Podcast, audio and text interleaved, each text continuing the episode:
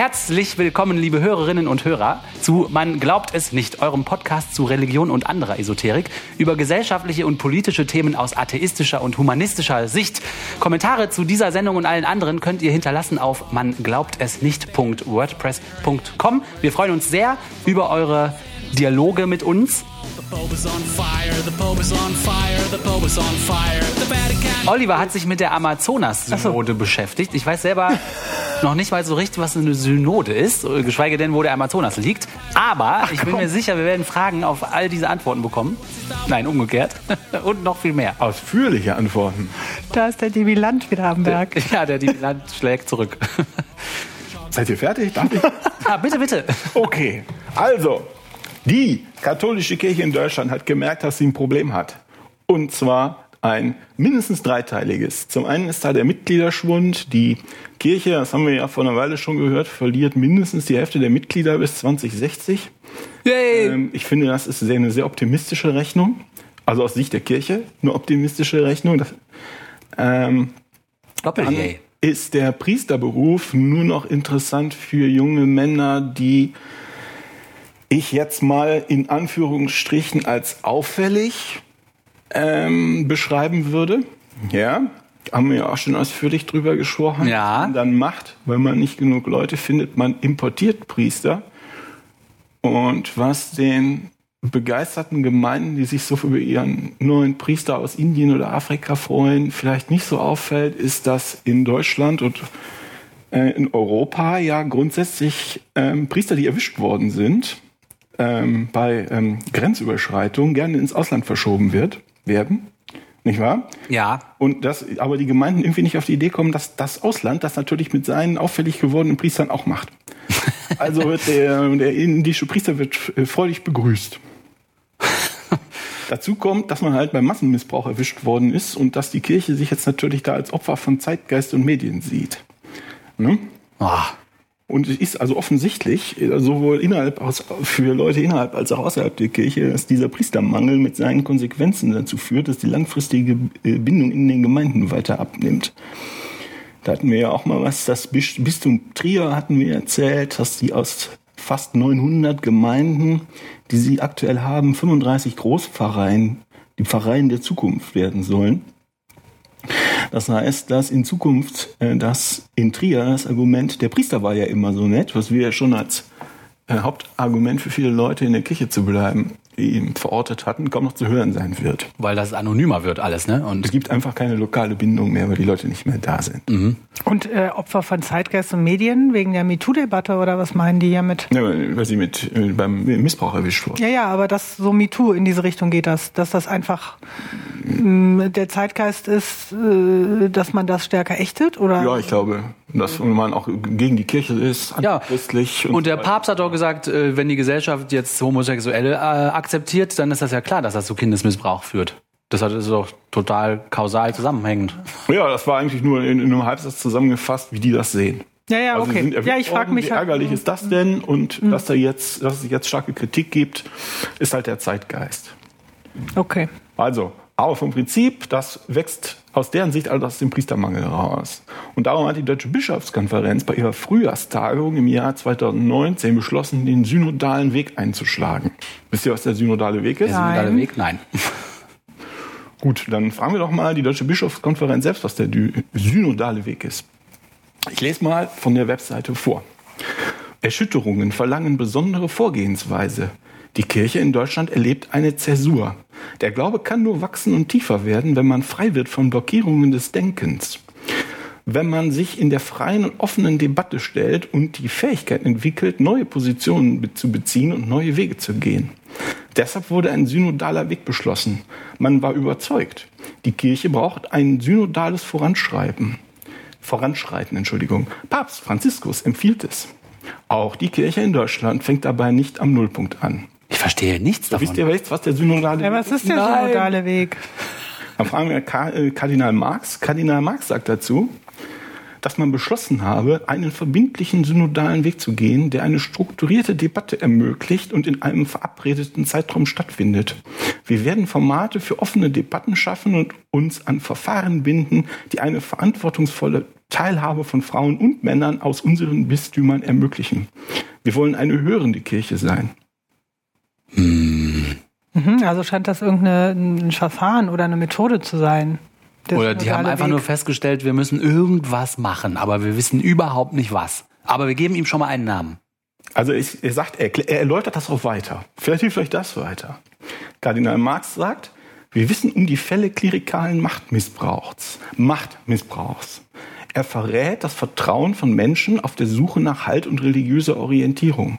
Was getan werden muss, um den nötigen Machtabbau zu erreichen und eine gerechtere und rechtlich verbindliche Ordnung aufzubauen, wird der synodale Weg klären. Wir ja. wissen. Mhm. Ich weiß immer noch nicht. Wir wissen, dass die Lebensform der Bischöfe und Priesterung Priesteränderungen fordert, um die innere Freiheit aus dem Glauben und die Orientierung am Vorbild Jesu Christi zu zeigen. Den Zölibat schätzen wir als Ausdruck der religiösen Bindung an Gott. Ah, jetzt geht's ums Zölibat? Okay. Oder was? Machtmissbrauch und Machtabbau meinen die eigentlich damit Missbrauch? Vielleicht können wir mal den Papst fragen, was er dazu oh. sagt. Vielleicht, oh ja. Ähm, vielleicht hilft euch das weiter oh, das ja. zu verstehen. Da weiß ich die Quelle nicht mehr. Aber egal. Papst Franziskus hat das Anliegen des synodalen Wegs angesprochen.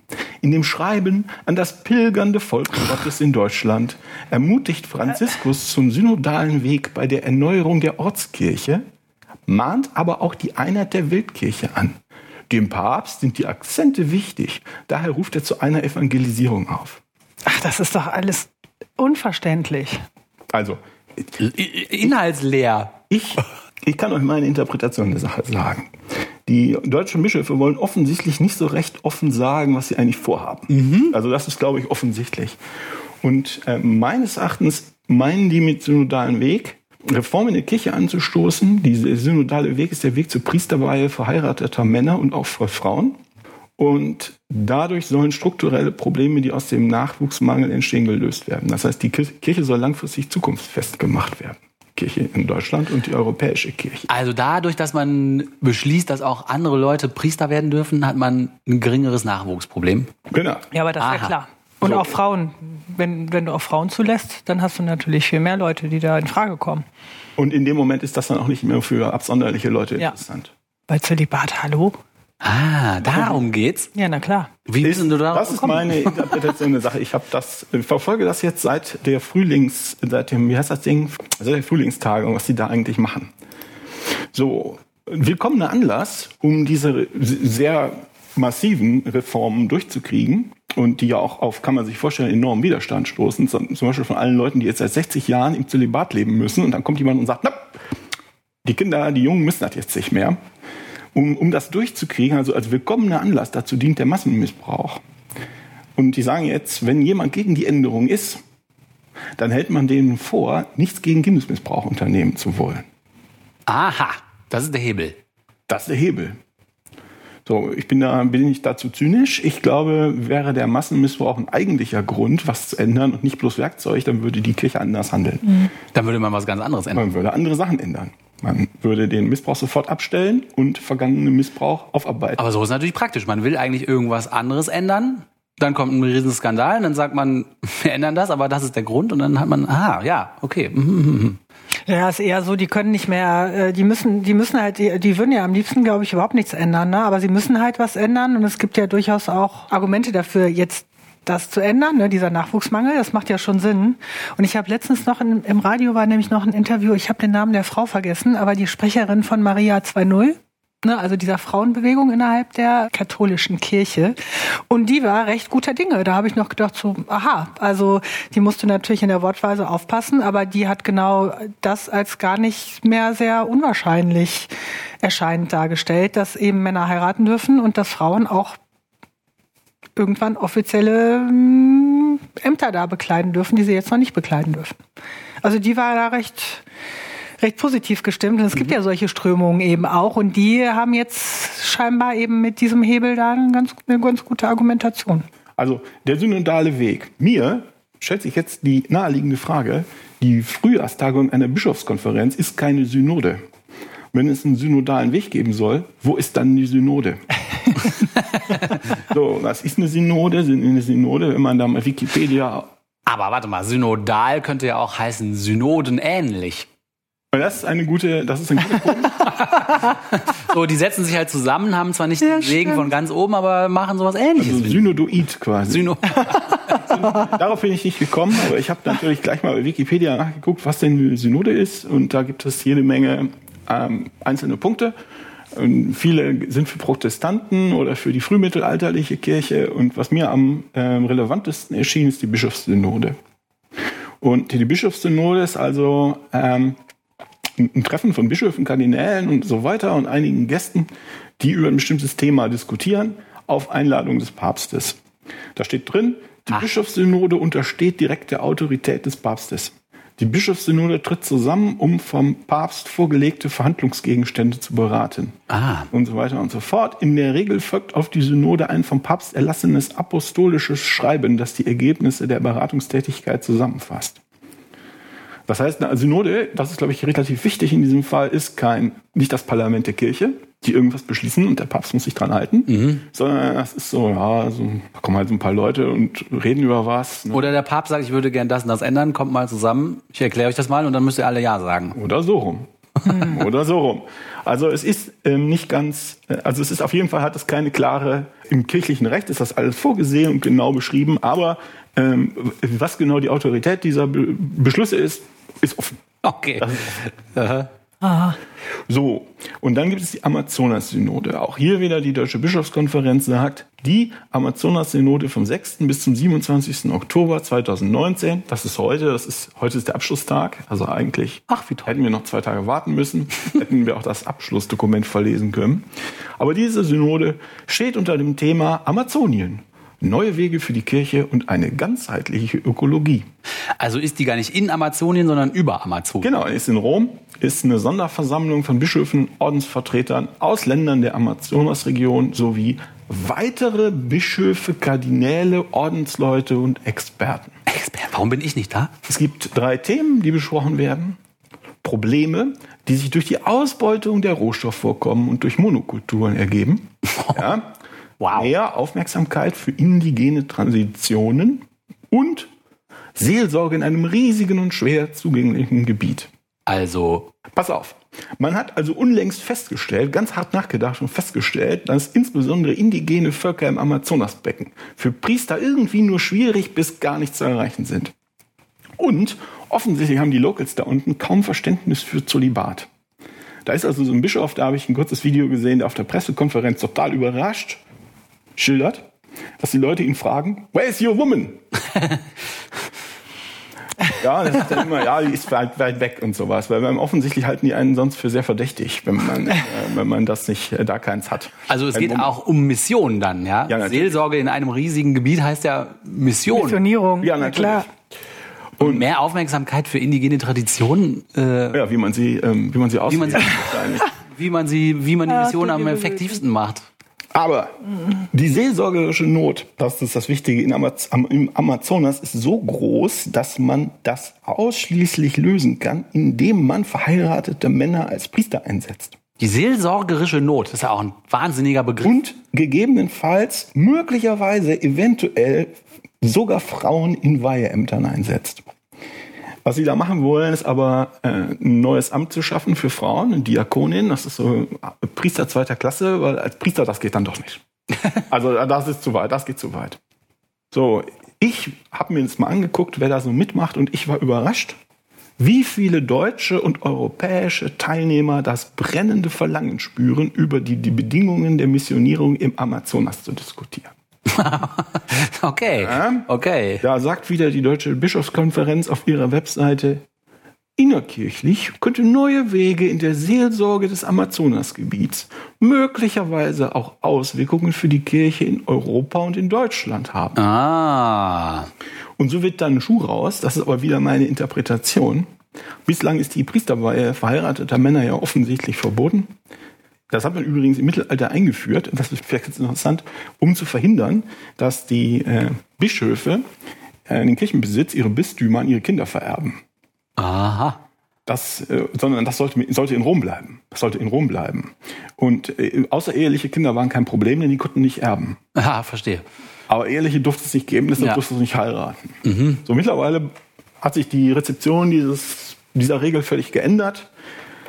Aber nur gut, bis jetzt war es verboten. Und wenn jetzt aber unter allerhöchster seelsorgerischer Not in irgendeinem Ministück, also es ist riesig, aber in irgendeinem kleinen, unwichtigen Backwater der katholischen Kirche Präfer- Präzedenzen im Kirchenrecht geschaffen werden, dass im Amazonas wegen des Priestermangels verheiratete Männer zu Priestern geweiht werden dürfen, Ja, dann, dann. gibt es vielleicht auch andere Religionen mit zunehmend verstärkendem Priestermangel.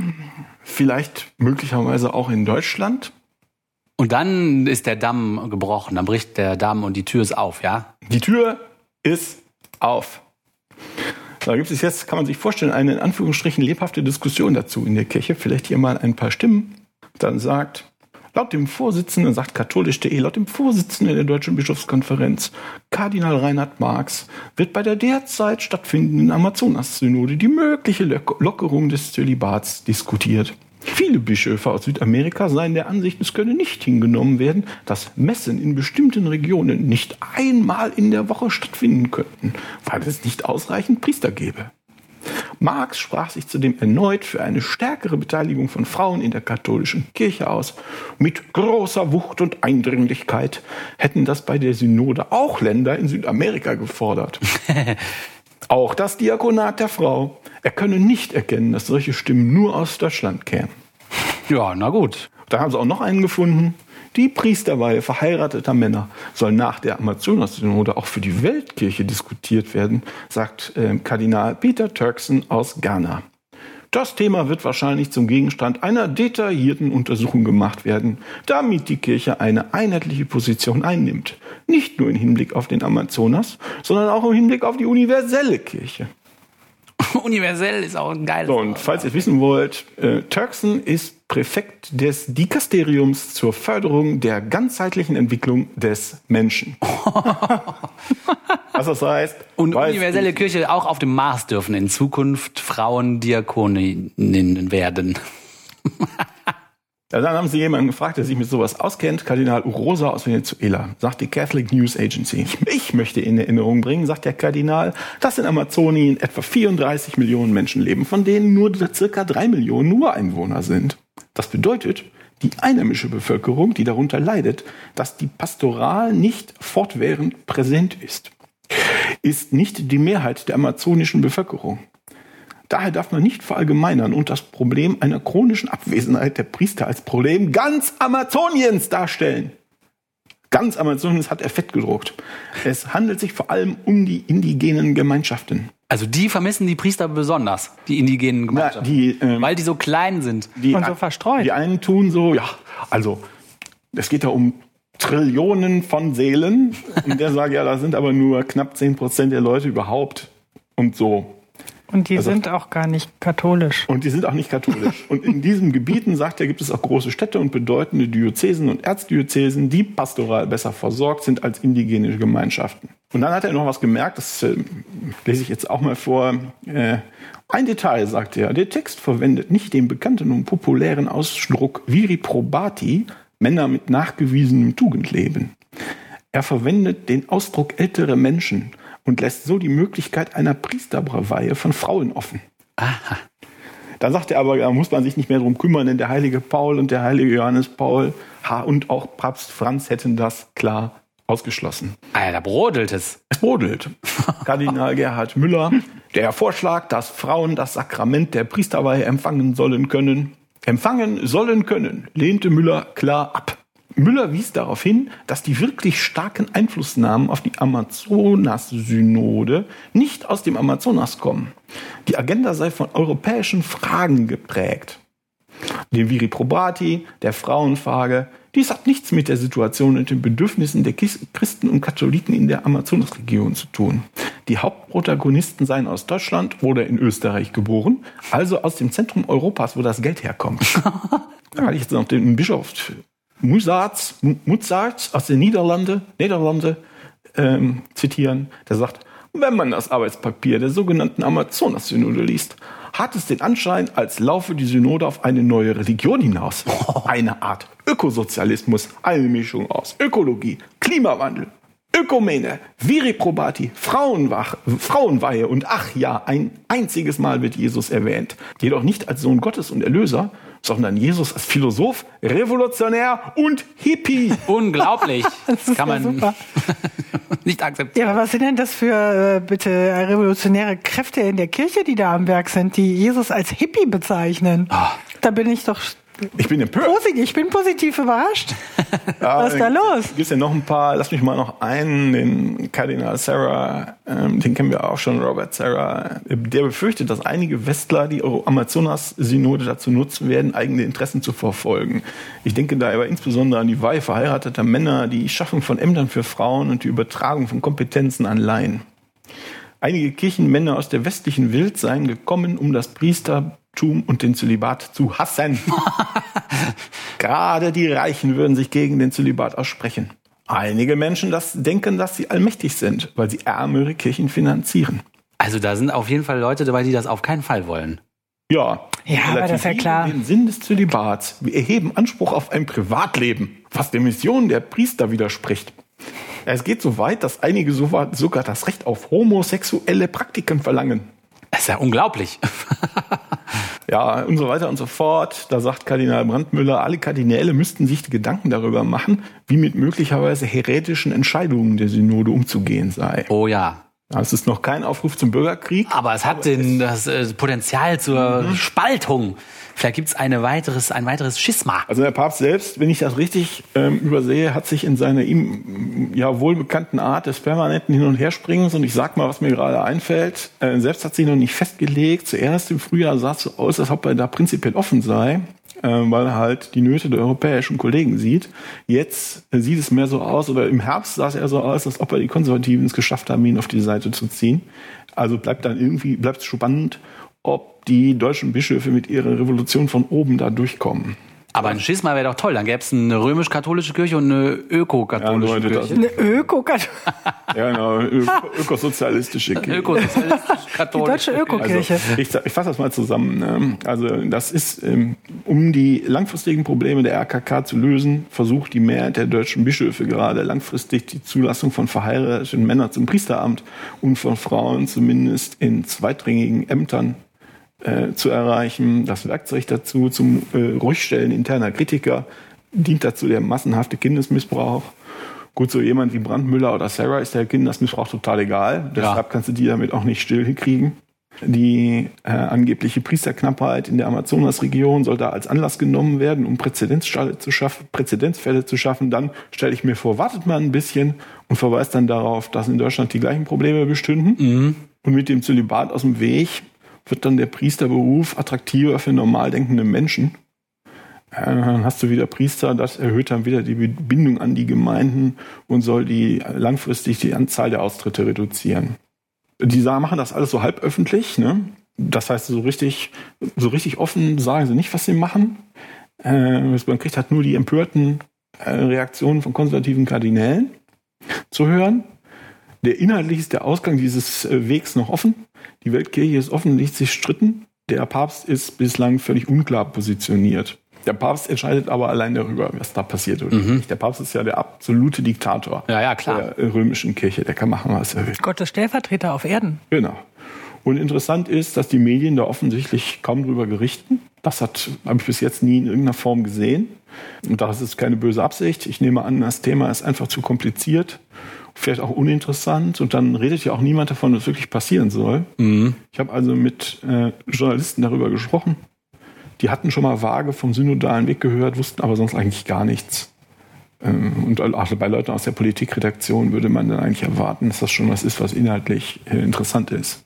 Vielleicht ist das dann interessant für die Medien, wenn die mal eine Entscheidung treffen, weil im Moment sind das ja lauter so Vorgänge, die innerhalb der Kirche passieren, aber es gibt ja nach außen noch keine Position. Aber die, die Entscheidung, die die treffen, wird ja völlig irrelevant für uns sein, weil das irgendwelche drei Millionen Leute im Amazonasbecken betrifft. Das heißt, auch das ist kein Aufhänger. Ja, ja, aber die folgenden wären dann ja auch schon interessant, wenn das wäre. Ja, also, aber vieles von dem, was die, die sagen ja nicht, dass sie das machen wollen. Mhm. Dass sie dann sich umdrehen wollen und sagen, wir machen das in Deutschland auch, weil wir ja Probleme haben. Das ist meine Interpretation. Ja. Ich finde, das rollt da drauf zu.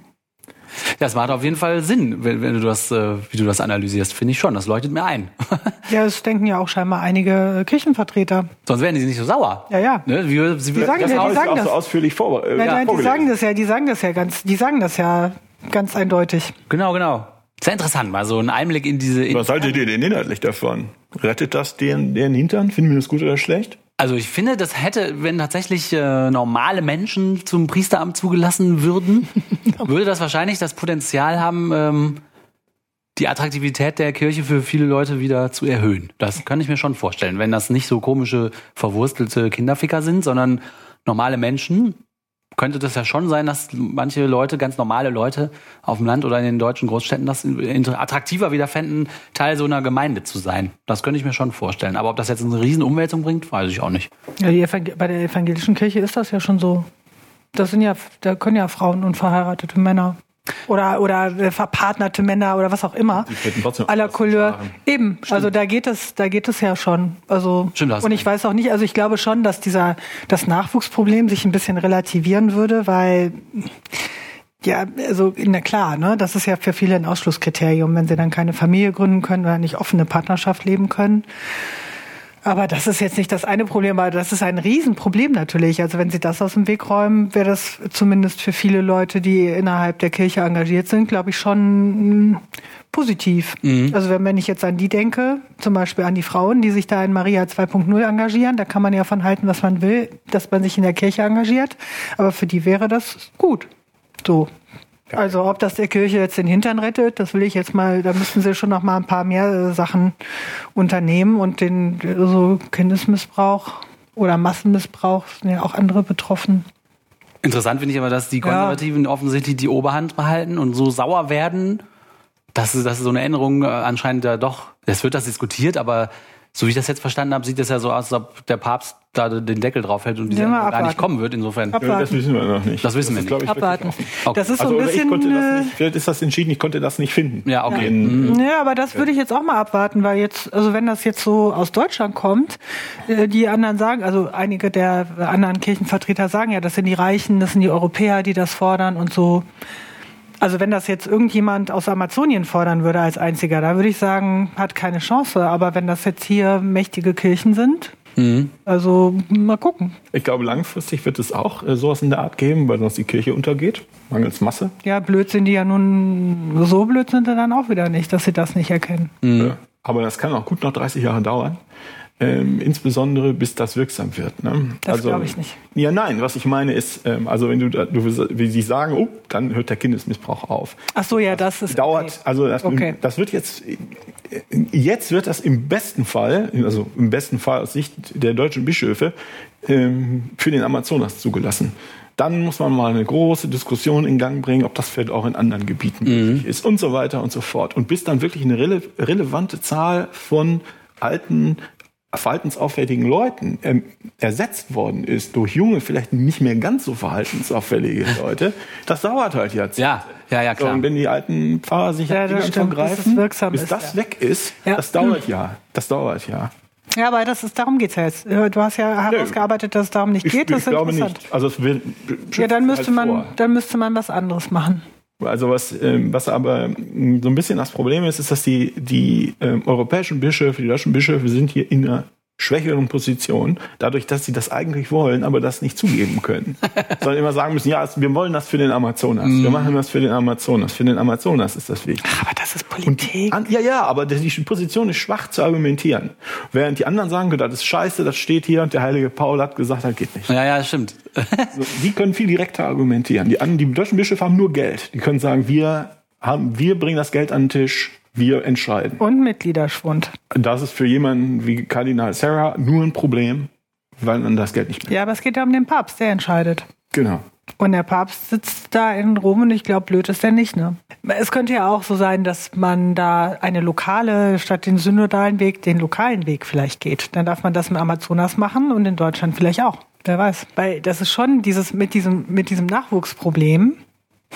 Also das ist ja der, äh, das ist ja so ein bisschen so ein Klischee, aber das ist ja wirklich der sprichwörtliche aus Afrika angeworbene Priester, der jetzt irgendwo in der deutschen Provinz halt da Ja, äh, mit, mit sehr wenig Sprachkenntnissen irgendwie den Gottesdienst leitet. Aber ja. Ja, aber wie lange soll das denn gut gehen? Ja, und der auch gar keine, der, wie soll er das denn haben? Gar keine Bindung? Nein, natürlich nicht. Zu den Traditionen in Deutschland? Ja, das ist doch ein, äh, das, wie soll denn das, das ist, das geht nicht. Und das, äh, das sehen die Offiziellen da, also die hochrangigen Kirchenvertreter müssen das halt auch sehen, dass das ein Riesenproblem ist. Und wenn denen jetzt hier die europäische Basis wegbricht, äh, hilft denen dann irgendwie, hilft denen die in Südamerika, die Kat- Katholiken und in Afrika auch nicht so richtig viel weiter, ne?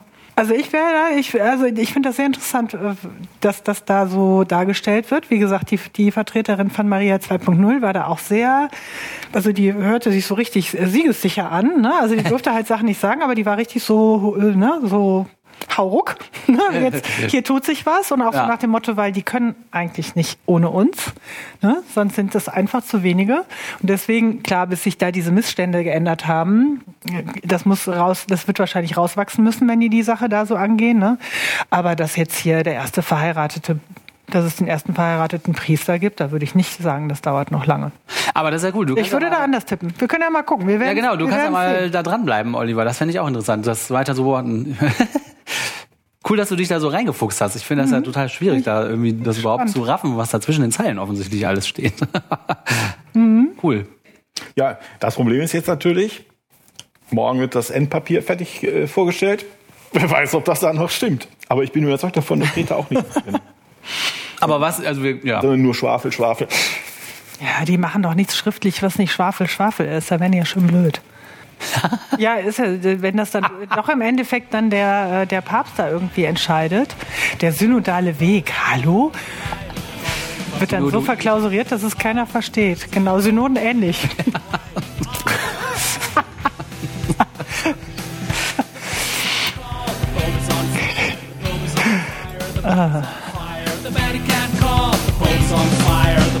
on fire. The Pope is on fire. Everyone's in trouble.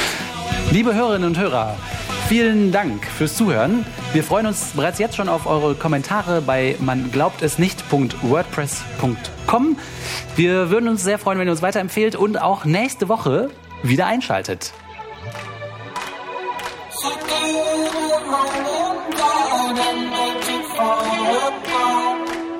Others only smoking on the fence where I'm a running man.